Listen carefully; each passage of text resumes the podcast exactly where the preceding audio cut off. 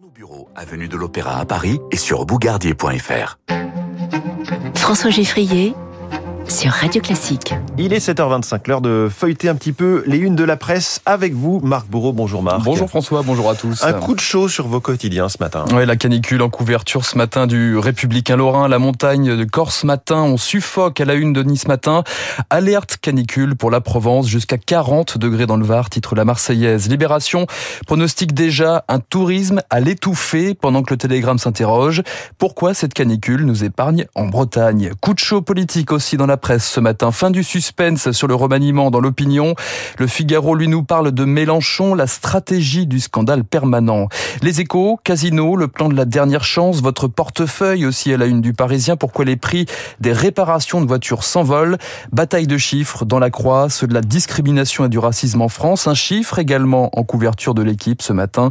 Paris Saint-Germain, la capitale, veut du neuf. Du numéro 9. Merci beaucoup Marc Bourreau. À tout à l'heure, 8h30 pour la revue de complète de Radio Classique. Vous parliez d'un coup de chaud politique.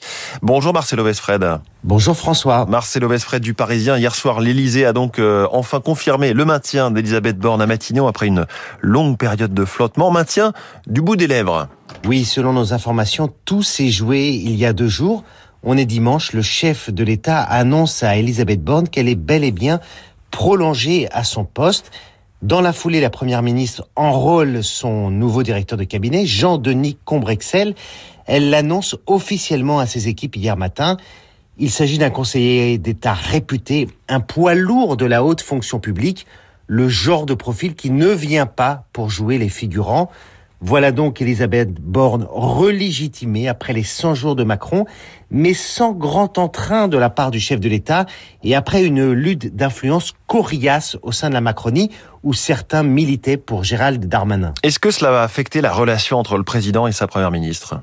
Cet épisode laissera, oui, sans doute des traces, car c'est par la voix de l'entourage du président et non par Emmanuel Macron en personne qu'est venue l'information hier on a connu, François, des reconductions plus chaleureuses.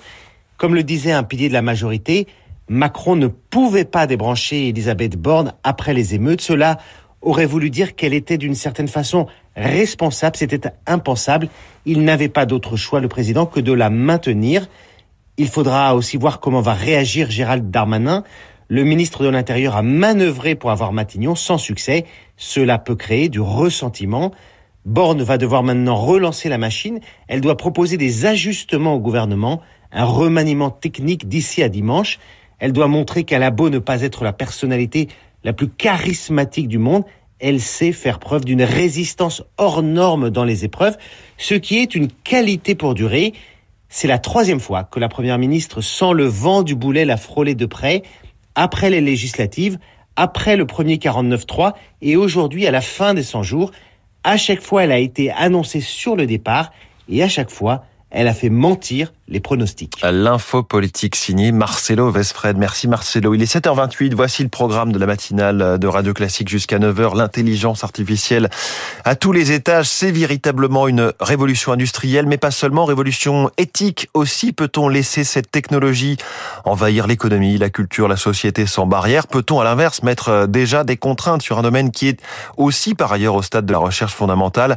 À Hollywood, les acteurs sont en grève par peur d'être remplacés et au Conseil de sécurité de l'ONU, un premier débat aujourd'hui sur ce sujet de l'intelligence artificielle. On en parle à 8h15 avec Alexei Greenbaum, directeur de recherche au commissariat à l'énergie atomique. On parlera aussi de cet accord sur les céréales ukrainiennes, accord qui a expiré. Tout à l'heure, on en parle à 7h10, à 7h40, pardon, avec Christian Macarian. Et puis le retour de la politique avec Guillaume Tabar, l'édito à 8h10 et avec nos esprits libres aujourd'hui, Rachel Kahn, écrivain, juriste, comédienne et Hervé Gattegno.